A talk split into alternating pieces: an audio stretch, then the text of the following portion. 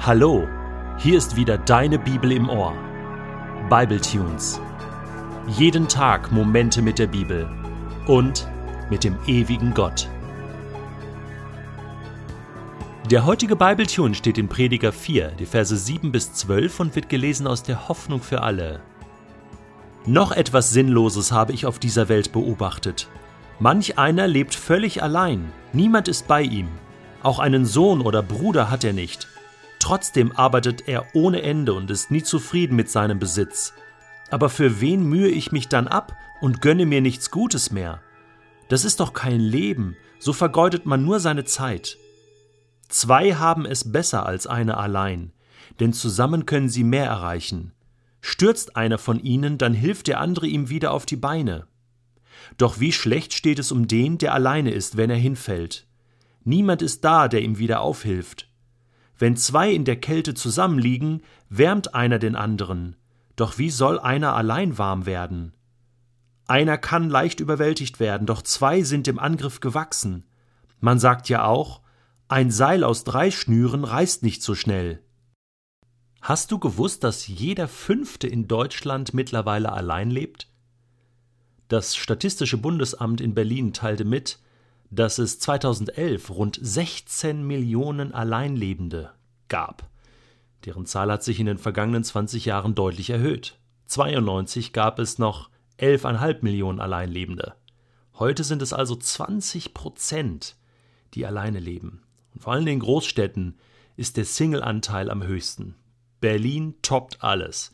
Über 30 Prozent der Menschen leben dort allein. Und diese Zahl wird noch höher, wenn man die Alleinerziehenden noch dazu nimmt. Ja, meistens Frauen.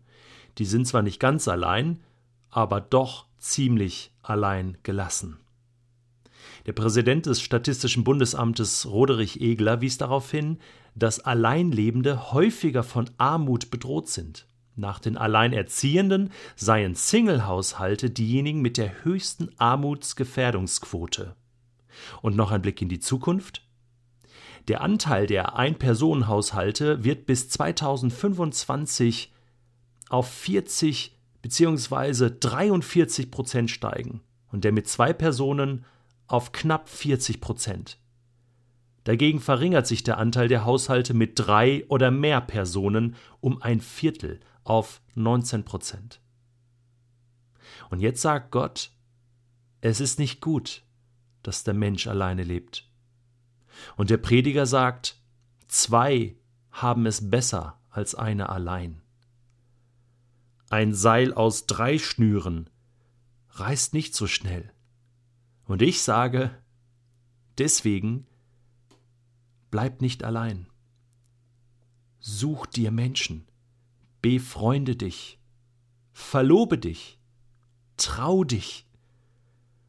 Wovor haben wir Angst? Wir haben Bindungsängste. Wusstest du, dass es in Bangladesch oder in Indien überhaupt keine Singlehaushalte gibt? Durchschnittlich teilen sich dort fünf Menschen eine Wohnung mit ein bis zwei Zimmern. Europa vereinsamt. Wir existieren allein vor uns hin, getrennt von Gartenzäunen und Vorurteilen. Aber wo soll das noch hinführen? Ich möchte dich ermutigen, Fang wieder an, mit Menschen zusammen zu sein.